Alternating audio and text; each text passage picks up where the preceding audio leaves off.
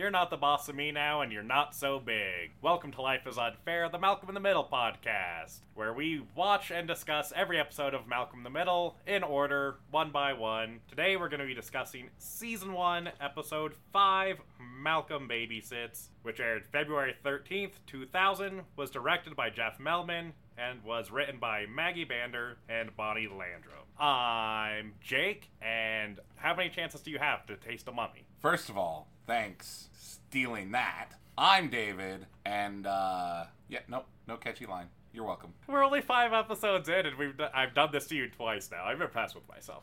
I hate you so much. I always look for a quirky little thing to reference ever since you didn't tell me you were going to do that on the first episode. Before we can look at this week's episode, we need to go back to last week's episode for a moment. That was episode 4 Shame. So on Twitter, we put up a poll to see if you guys agreed or disagreed with our opinions on who the shittiest and least shitty kids were. So for least shitty kid, we were in agreement. Uh, we both chose Malcolm for that week, and the internet also agreed. They also chose Malcolm as the least shitty kid. But for shittiest kid, we disagree. Do you remember who you chose, David? Which episode is this? Uh, shame. Oh, for shame? Uh, I do not. Uh, you chose Reese. Oh, yeah, yeah, yeah, yeah, yeah. For, for being excited about Malcolm beating up a little kid. Yeah. I chose Dewey because he killed all those frogs. Yeah, but he didn't, though. Well, okay, he might have. The one was clearly Reese's fault. Uh, uh, no, not necessarily. That is the funeral of the frog that has just died, and they do imply that Dewey killed that frog. I've thought about this after the yeah, episode. for science. So I'm pretty sure Dewey killed that frog as well. But regardless, He did not kill the frog in Lois's car, though. no, that's the one that that is the one they're having the funeral for. Because Reese brings it up at the funeral as a pleasant memory for that frog in particular. Is the detail that we both missed in last week's podcast. Huh, maybe. So I think the frog survived that incident and died in some other shenanigan. But the internet actually disagreed with both of us. They chose Francis as the shittiest kid, okay. which is insanity. All he did was swap out slides in a sex ed class. Yeah, he was trying to help the next generation. Yeah, he did nothing people. wrong. That's crazy talk, Yeah. internet. Gee, Francis does one thing right, and he still can't catch a break. Uh, but that wraps up our community segment. Uh, if you want to vote in the poll for this week's episode, hop on over to Twitter, where we are at unfair underscore podcast, and you can put in your vote. So let's start with the cold open. The cold open starts with Malcolm and Reese playing a Nintendo 64 game.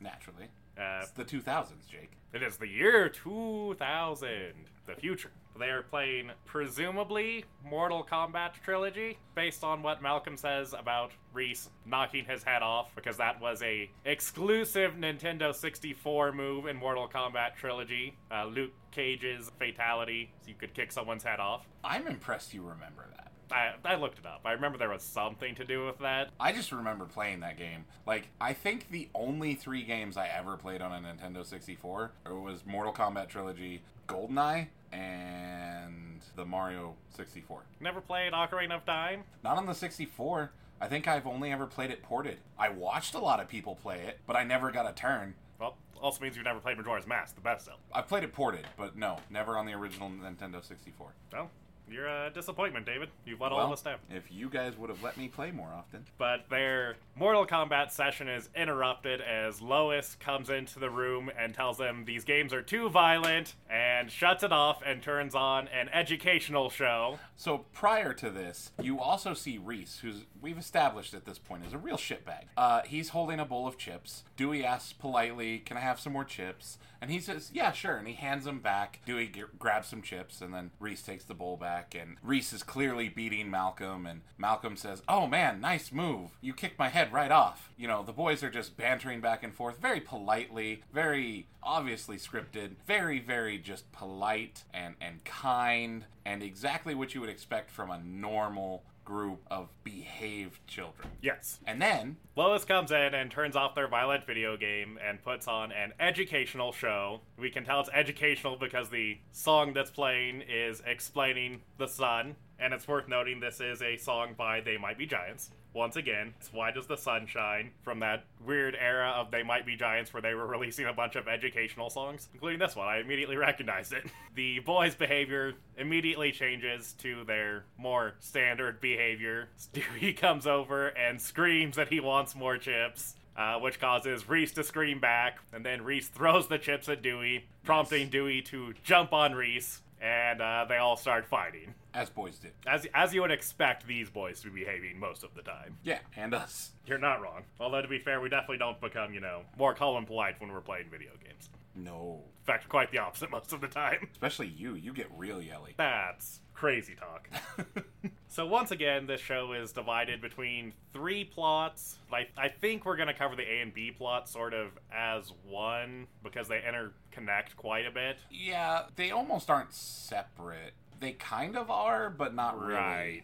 More so even than the last episode and, and stuff. Like this doesn't feel like three separate arcs. But what does feel separate, once again, is Francis's storyline. Well, of course. As it is once again him alone at military school, isolated from the rest of the family. So uh, I say we once again start there. Yeah. Francis's plotline starts with him holding a key in front of his face, which he reveals is the master key to the academy, which he has stolen from Commandant Spangler, and he is very excited about this. Whereas his friend and roommate Stanley is mostly cares about the care package that Francis isn't opening from his family. I Uh, mean, it's probably cookies, Jake. it is probably cookies, and when he opens it, he does in fact find that it is cookies, but it is bug-infested cookies, which uh, we'll explain why when we cover the A and B plot. That's right. But Francis looks in and says, Bug infested cookies. A mixed message, as usual. Which implies some weird things about our gift packages. Uh, we then see Francis and Stanley exploring using this uh, master key, going places where they've never been before in the academy. Francis is starting to get bored with their exploration, saying that it's the most boring place in the world and they'll never find anything interesting. Then they find an abandoned bomb shelter, and when they open it up, they find a corpse. And this corpse belongs to Lester the janitor. Uh, I didn't write down the date. He's been missing since I think it's 1984. Five. 85? Okay. Which Stanley reveals after tasting the mummy. Uh, Francis says, You can figure that out just from taste? And he says, No, there's a calendar over there.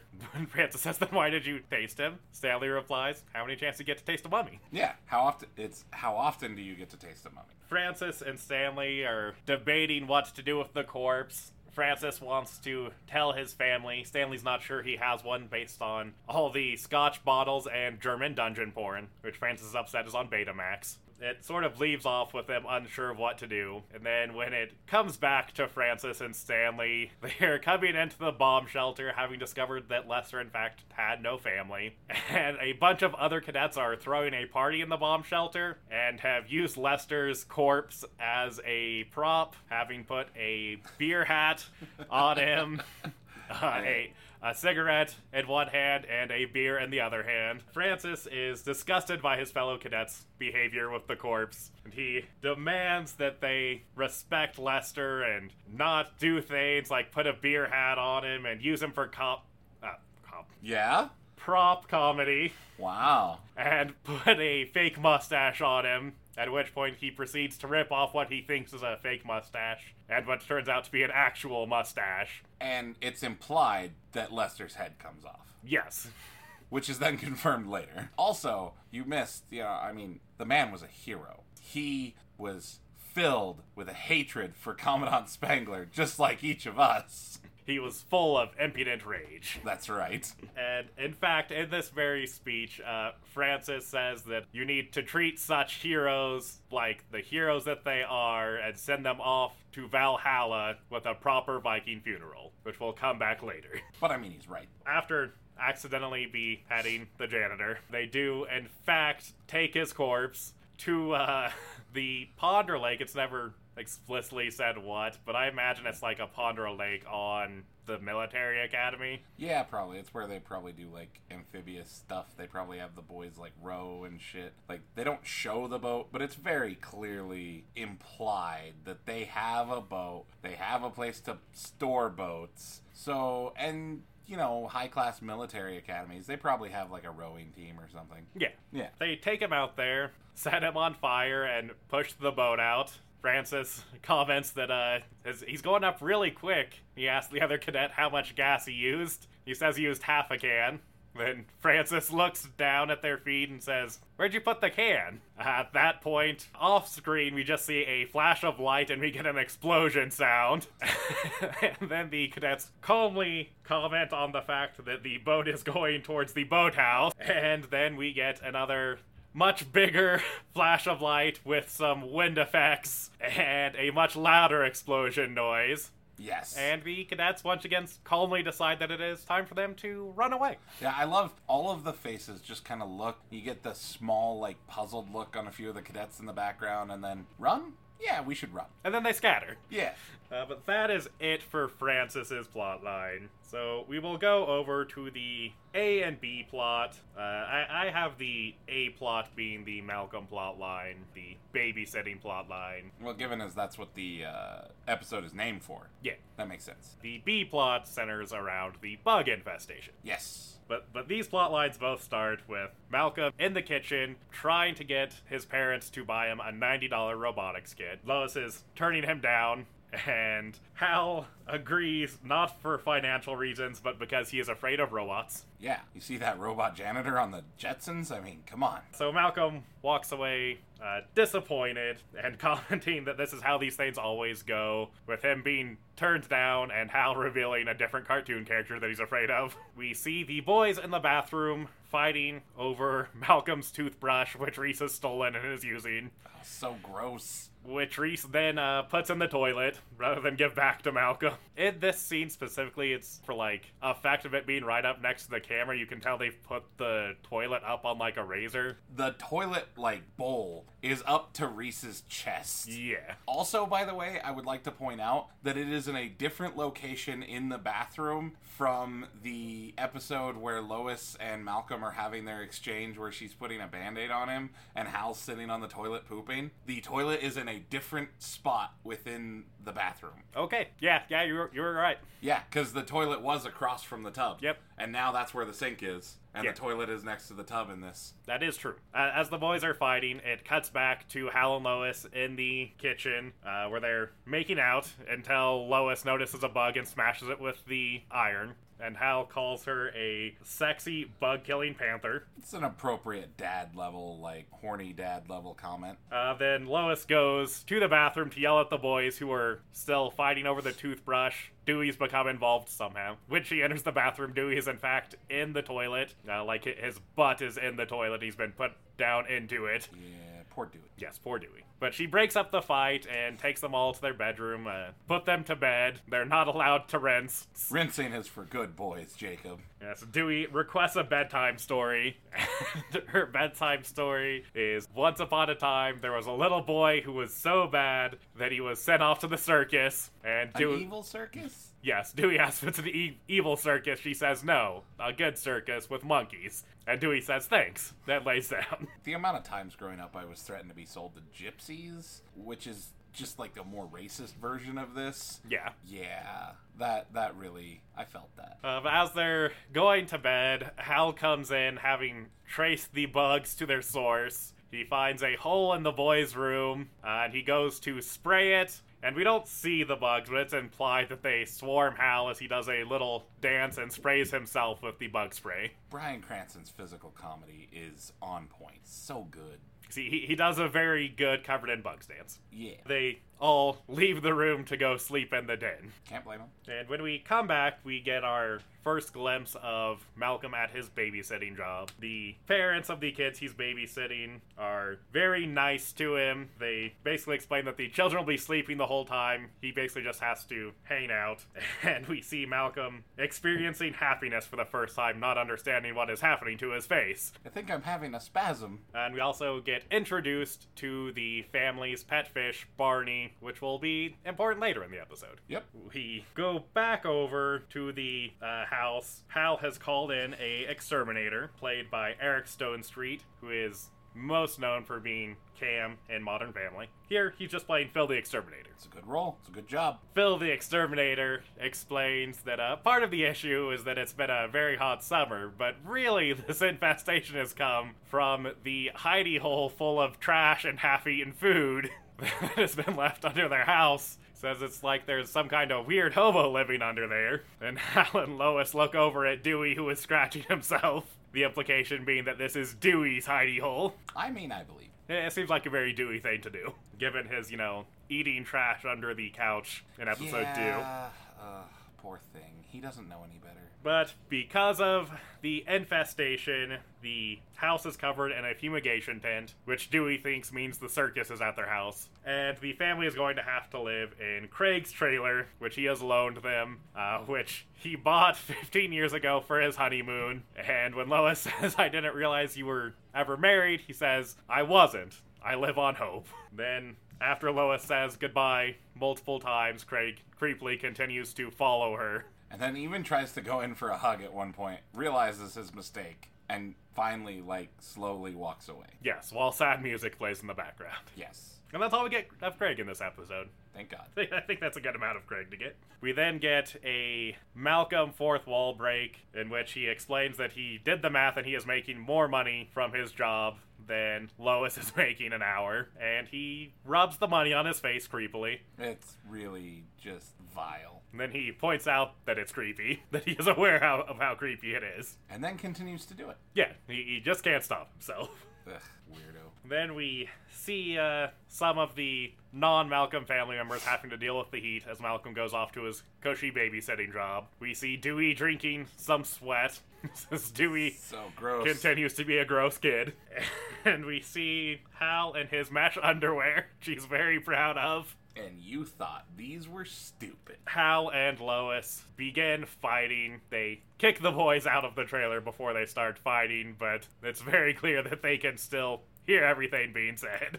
Yes, in fact, your perspective for the start of the fight is from the boys sitting on their little stool that or crate thing outside of the trailer, hearing everything Lois and Hal are saying as if they're still in the room. Then we go back to Malcolm at his babysitting job, uh, where he is continuing to bond with this family that he's babysitting for. They're letting him use their expensive telescope that he's worried he'll break. Malcolm is happy to be with a family that's rich and smart and nice. He imagines them offering him a million dollars, in actuality, they're just offering him another sandwich to take home. To which he compares is the same. It's close enough. Then, when uh, the dad of this family drives Malcolm home, we see Lois and Hal's fighting has progressed. Uh, Lois is now throwing Hal and other people's clothes out of the window of the trailer while screaming at him. Uh, Hal is screaming back in his underwear. Specifically, apparently, Hal asked her sister out first when they were younger. Uh, specifically, Hal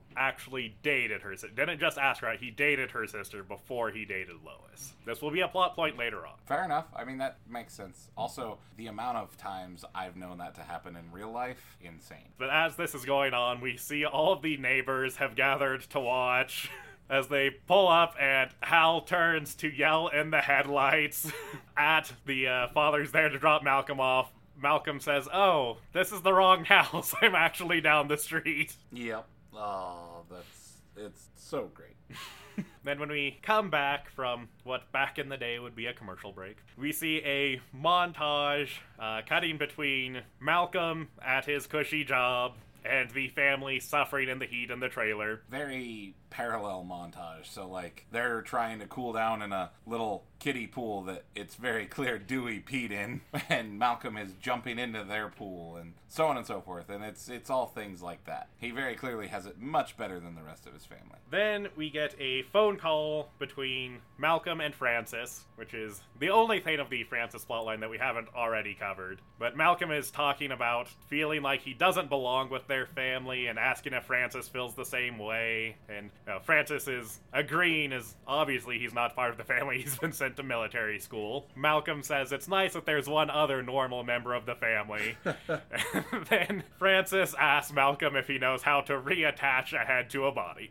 Yeah, you know, because he's in school with all those science brains. yes. Then we go back to the trailer where Hal and Lois are continuing to be snappy both with each other and with Reese. Lois yells at Reese for uh, turning the page of his comic too loudly. Hal yells at him, then Lois yells back and tells Reese to go to a corner, to which Reese replies, There are no corners. Having been in an Airstream trailer like that, there aren't. Hal goes over and asks Lois if she's ready to make up. She says, no, and Hal, looking confused, says he also is not ready to make up. It's very clear from both of their expressions that they've never had to deal with a fight for this long before, and uh, it's a sort of mystery that Hal will have to unravel by the end of the episode. This leads to Hal going out to the lawn to sleep in a sleeping bag, the trailer equivalent of being kicked out to sleep on the couch, and Malcolm comes home, and the two of them have a little talk, in which Hal looks up at the stars and imagines that uh, somewhere out there in space there's a spaceman who's been kicked out of his space trailer, looking down or, Or up sideways. or sideways at them. And Malcolm reassures him that wherever they are, they're definitely looking down on them. Malcolm's very aware of his social status. Yes, he It's is. good. Hal also sort of confirms that he and Lois have never had a fight this long before, and he doesn't know why they're not making up like they usually do. When we come back, once again, from what used to be a commercial break, there used to be a lot of those in TV shows back in the day, kids. But uh, we get more of Malcolm at his babysitting job. The parents are telling him that he's starting to feel like part of the family and talking about how much they are happy that they found him, and they say that they trust him, and Malcolm doesn't know how to respond as he doesn't have practice saying nice things. This job, me like. We then cut to Malcolm sitting on the couch, surrounded by junk food, watching TV. He goes to prop his feet up on the coffee table, accidentally hits the remote and changes the channel, and in the process of trying to change it back with the multitude of remotes, accidentally uncovers the parents have been watching him on a nanny cam the entire time, and they have several tapes of him doing such salacious things as mysterious scratching, using their bathroom, not using a coaster, and eating extra slices of bologna. Malcolm decides to uh, turn things around on them when they get back home. We see them sitting on the couch and they decide they want to watch their tape of Malcolm to see what he was up to this time. And we see Malcolm setting up a blender on the coffee table right in front of the camera, then going off screen and coming back with the uh, top part of the blender with Barney the fish in it, putting it in the blender, and dramatically raising his finger and going to press the button. Then at the last minute, he stops and starts talking to camera, revealing that he's discovered their nanny cam and he's decided to do some snooping of his own.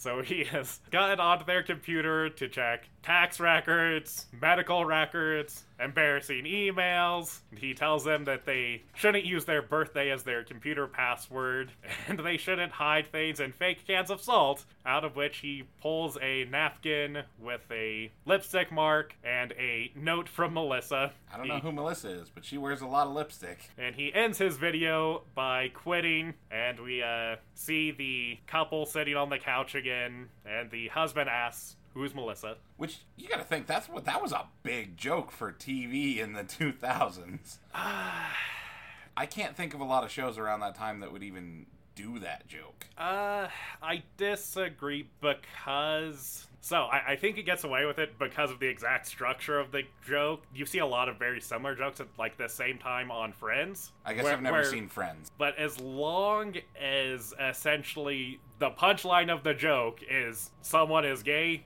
you can get away with it in this era. If it's anything more involved, that's where you get into dicey territory. Yeah, it's weird because I just I don't remember that stuff. Like I remember not really seeing that stuff until much later, like probably 2006, 2007. It feels like it took a lot longer for that kind of stuff to hit network television. You'd see stuff you know, on HBO and on Comedy Central and shit like that. But Right. well, Comedy Central wasn't a thing yet, I don't think. But I don't think it was. I don't know. I'd have to look it up. I, Yeah. I also don't think it was. We, th- we then see Malcolm coming home from having quit his job. He has another talk with Hal, where Hal tells him, Your boss is being jerks and you quitting is basically what work is, and he should get used to it. And he tells Malcolm that he's the only one who has a shot at greatness, and asks him, Please just take care of your brothers. What a good dad. well, dad to Malcolm. he he, he kind of dunks on Dewey and Reese there. Yeah, but I mean, he's honest. Fair. At the end of this conversation, Hal gets a look of realization on his face, says, sex, runs off to his car, and drives away. Leaving Malcolm very bewildered. Uh, but then Malcolm turns to camera and has a little uh, sort of summing up of the lesson that he's learned in this episode, which is that his family may be, you know, shitty and low class and mean, but at least they're honest and they're there for him. And you always know where you stand with them. The final scene we get is Hal comes back from the store with gas masks, and he has figured out that the reason he and Lois aren't able to make up is that usually when they have a fight, they then proceed to have sex, and that is how they make up after a fight. But because they're stuck in the trailer with all of the kids, they haven't been able to do that. So his solution is they put on gas masks and they go into the house full of pesticide, and they proceed to have sex, presumably. And that's how the episode uh, ends. Yes. God, this episode was so good. It was pretty good. It's not one that really like comes to mind when I think of the show as like one of the great episodes, but uh, I, I enjoyed it quite a bit rewatching. Yeah, and there's a lot of little things to catch in this episode. There was it was really hard to pick and nominate for some of my awards for this go around. You did steal my primary best line for your intro, you jackass. Good. It's just I don't know, there's a lot of subtle comedy in this one. And also I guess a lot of things that I relate to in this one, which says a lot about me, maybe more than I want to realize. Since uh, I you, you said you have a backup best line, right? I do. Okay, so I'll I'll let you do your backup best line since I stole your primary best line. See if you see if you steal my best line with your backup best line. Well, I mean, the backup one is sex. Ah, okay. the the look on Hal's face and the look into the distance when he says it and the suddenness of it was just perfect. And also the fact that he's talking to his young son and just randomly sex Yes. and takes off it was hilarious and also disturbing at the same time Also, just the fact that it's a non sequitur to the conversation he's having with Malcolm. It, Yes. it is very good. It is not, however, my line of the episode. okay My best line is from Hal, though, and it's Robots are evil. Westworld, Terminator, that creepy maid from the Jetsons. How much more scientific proof do you need?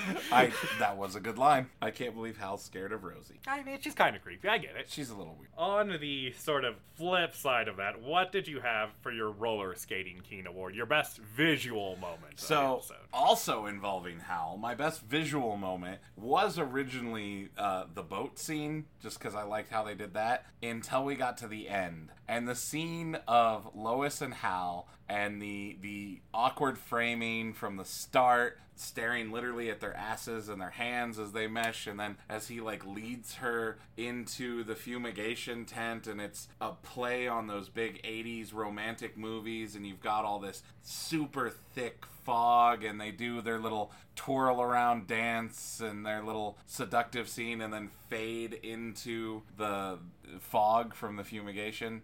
The way it was shot was amazing, and the play off of that old 80s sort of romantic setting that was very popular, I, I really thought it was well done. It, it was very well done. It is not one of two that I've had a really hard time choosing between, though. One of them is, I think, largely unintentional. This show was in standard definition when it came out. We are watching it now in high definition on Hulu. That is true. It, it has been upresed, and Hal's mesh underwear. Yeah. You can see a lot of Bryan Cranston's dick in this episode. Uh, I have to admit, I was not looking because I was afraid of something very similar to that. I I noticed it immediately, and I was like, "Oh, I bet they uh, weren't like aware of how much that was in that shot. And then when he steps outside and then back like inside, we're stepping in and out of the oh trailer. Oh my god. Jesus.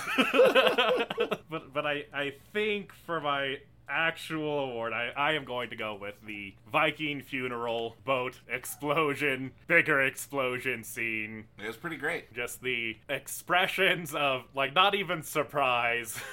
the, the very calm expressions of the cadets the, the way they do first the small explosion just all happening off screen preceded by the much larger explosion then the cadets scattering for the second time in the history of the show it's uh, really good Yeah, it was good. I liked it a lot. Like I said, it was almost mine. and on that note largely because of this scene for our shittiest kid award i have francis Really? yes Why? Because he gave a hero a funeral? I would have been fine were it not for the explosion of the boathouse and the accidental decapitation. Look, I can understand the decapitation. He was caught up in his feelings and he was uh, chewing out all of his friends for defacing and destroying this mummy of this hero who stood in uniformity with them against Commandant Spangler, and he thought they had defaced him by putting a mustache on his face. It's also worth noting he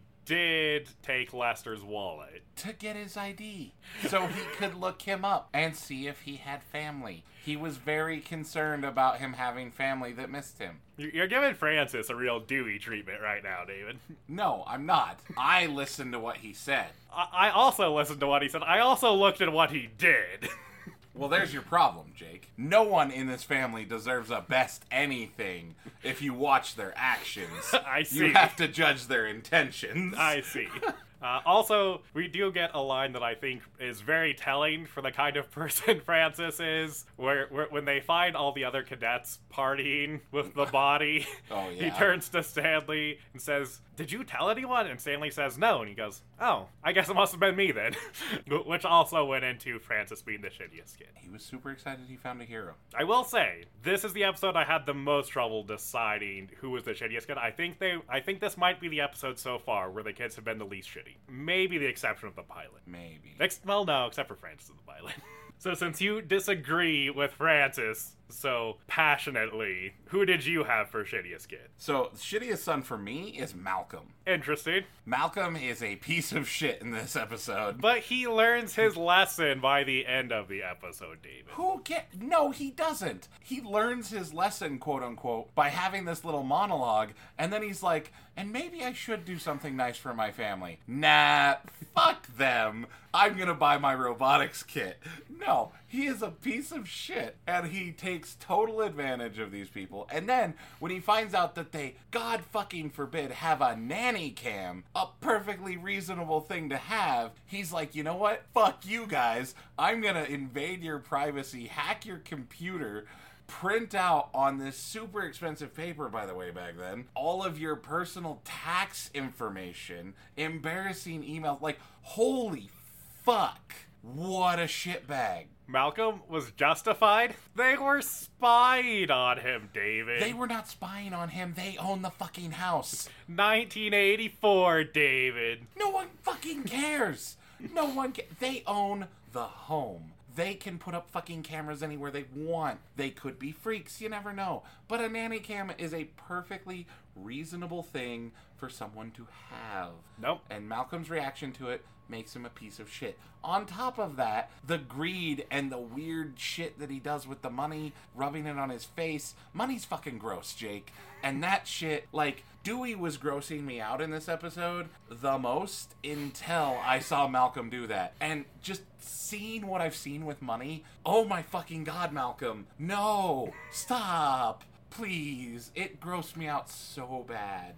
But at least he's aware of how creepy it is. No, that doesn't make it better. Yes, That it does. No. He just can't help himself. He's never had money before. Who cares? The fact that he knows it's creepy makes it fucking worse. Cause he keeps doing it. It's worse. no. He's self-aware of his evil. The rest of his fucking family doesn't know.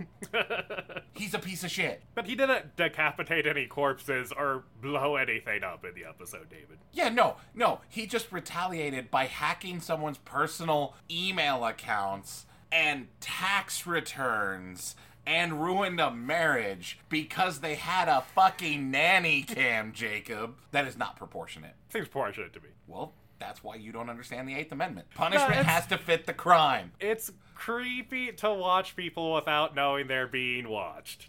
I'm not disagreeing with that, except at the same time, your house, your right to put up cameras. It's still creepy. I'm not a fan of it. That's fine. Just wait till you find the cameras in your room. Anyways, uh, moving on. No, but seriously, like it's it's a reasonable thing for someone to have, especially if you have two children and you are entrusting a slightly older child to ensure their safety. See, if he if he knew about it, I would agree. Then it doesn't work. That's the whole point of nanny cams. Is for the- It's creepy and wrong. it's not though. Yes, it is. It's called safety. No, it's creepy and wrong. You're creepy and wrong, Jake.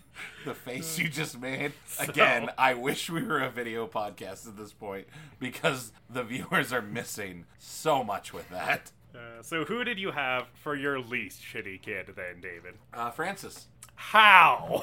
Because Dewey is the reason why they had the exterminators and all this went down in the first place. Then you have Reese, who's just always a shitbag. I have yet to see him Is do he, anything what's what's the worst thing Reese does in this episode? He threw chips in Dewey's face. Yeah, that's not that fucking bad. It's really not. This is probably the best we've ever seen Reese act, ever. Francis found a hero, and he rallied people around him, and then he gave him a proper burial after going through all the trouble of researching his family, making sure there wasn't anyone who missed this guy. Picking his pocket. He took his wallet so he could use his ID to look him up. He then kept the ID. He would have wanted him to have it. He burned him in a Viking style funeral with all of his treasures and things that he loved. Francis would have kept the porn if it hadn't been Betamax. You don't know that. I guarantee it. You're assuming you don't know that. You cannot prove it, Yeah, but I'm pretty sure. but you can't prove it. I don't need to prove matters. it. This isn't a legal argument, David. Neither is the nanny cam thing. I'm talking about right and wrong. Are you? Yes. And besides, that gets into a really weird conversation because then you start talking about ethics and morals. And if you go deep enough down that rabbit hole, philosophy will teach you that no one really knows anything. That's not true. Yes, it is. I took philosophy.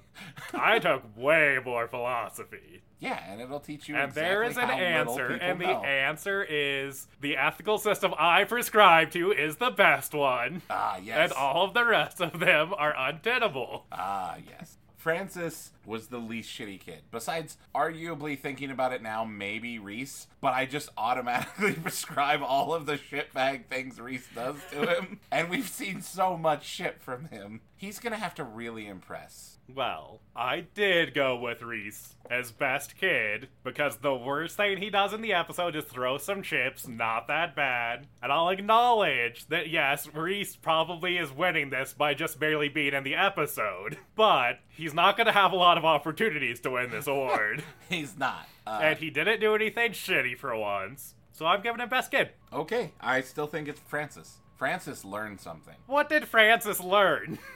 Clearly, to steer the boat away from the boathouse. But I don't blame those cadets for not knowing that. They aren't in a naval academy. God. It is worth noting to move on to our next award. I do have Francis as my favorite character.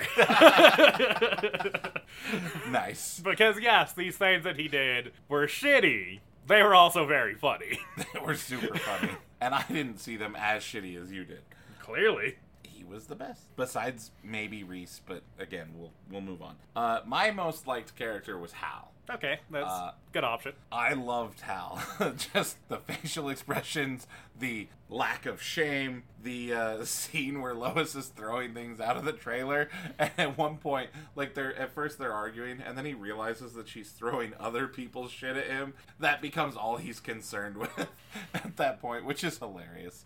I just. And it's hard for me not to pick Hal all the time because Bryan Cranston is a perfect everything of humanity. Love that man. He's amazing. Yeah, I, I really like his story arc. Uh, his physical comedy was great. The look on his face and the way that he snapped up as he's sex while he's talking to Malcolm. That perfect physical aspect to the character that he's portraying. He fucking goes hard Uh, fair enough. And we to see his penis in this episode.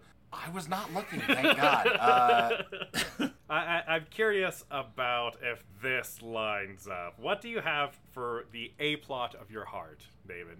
the Wilkerson's family extermination plot. I okay. I have the, the Francis plot as my A plot of my heart. I, kind of figuring that they would line up with our favorite character of the episode. did, did you have anything unHal related that you want to uh, add in for your A plot of your heart for this episode? I like what. Okay, it's kind of Hal related. I like the dynamic between Lois and Hal. I always have. I I know it's broken and disjointed, but it's just hilarious. On top of that, like I just love that whole scene and the way it's it's set up when they first find the the bugs and decide to call the exterminator and everything. It's just a lot of fun. Only non Francis related thing for the C plot that I have to add is I I think it's the first time we really get to see some personality from Stanley, which was nice. Yeah, you really don't see much before this. Yeah. Our last award is the OK Boomer Award, which we give for a detail or moment that sets the episode firmly within its time of release. And boy, were there a lot of options for this episode. God, there were. Oh my god. For stuff I have listed, I have the Nintendo 64 from the cold open. Yep. I have the Betamax board Yep. that Francis finds. I have in the montage, uh, we have the family trying to adjust the bunny ear antennas with tinfoil attached to them. Uh, along those same lines, I have all of the remotes that are set up to uh, control the TV in the house Malcolm is babysitting at. Then I actually had the Who's Melissa joke as well because I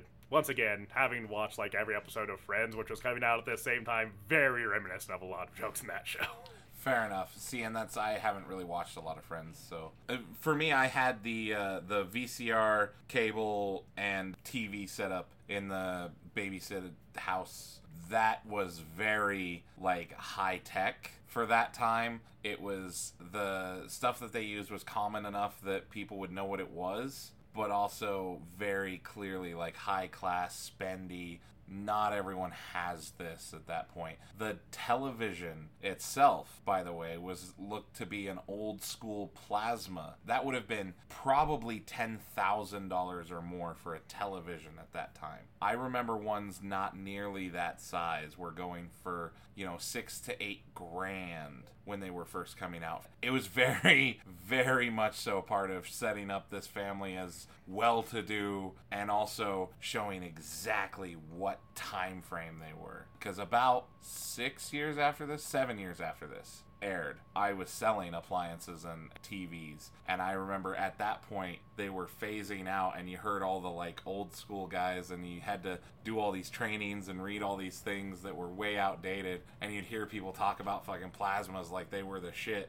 they died out so quick They sure did. the technology was not good I think I'm gonna choose the Betamax. That- that's older though right, which is why I'm choosing that because Betamax was dead by the time we were kids. Yeah Kind of along the lines of what we've done in the past. It's a joke that I don't know a teenager now would understand. oh true yeah i don't know that they would at all i don't know if i took a 16 year old and was like yeah you remember betamax right Right. they would look at you like what the fuck are you talking about they might not remember 8 track jake Probably not. I- feel like they're, they're pretty mu- pretty close in like timeline there. probably they might not remember cassettes But I I feel like everything else we have, they would at least have like a surface understanding of. If you had a show set in the early 2000s, you could still make that joke and it would work on a TV show today. I don't feel like you could make the Betamax joke if you wanted to have like an audience of people under like 20 at all. Fair yeah yeah that one's pretty disconnected from the young crowd Just a little. just a little Before we wrap up, I do have my trivia on the opening of the show. The intro from Malcolm in the Middle is a bunch of clips from the show interspersed with a bunch of clips from various TV shows and old movies. Uh, mostly like old B movies, including the the one for this week is the mud monster grabbing a woman coming out of like a swamp, and it comes from the 1961 Roger Corman movie Creature from the Haunted Sea. I wonder what movie they were trying to rip off and cash in on there. gee i don't know uh, which I've never seen, but I've seen enough Roger Corman movies that I I can guess what it's like. Fair enough. So, with that, let's wrap things up here. If you enjoyed this episode, please rate and review it. It helps other people find the podcast, and we greatly appreciate it. You can also find us on Twitter, where we are unfair underscore podcast. You can vote in our weekly shittiest kid and least shitty kid polls there. You can also reach us by email, where we are lifeisunfairpod at gmail.com. Also, if you enjoy this chemistry and this banter and this back and forth, you can watch us play video games live on twitch.tv slash lpdeathray. That's twitch.tv slash lpdeathray. Thanks for listening, and remember, life is unfair.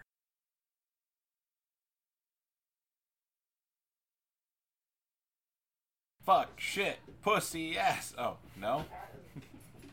it's okay, you're gonna edit it all out.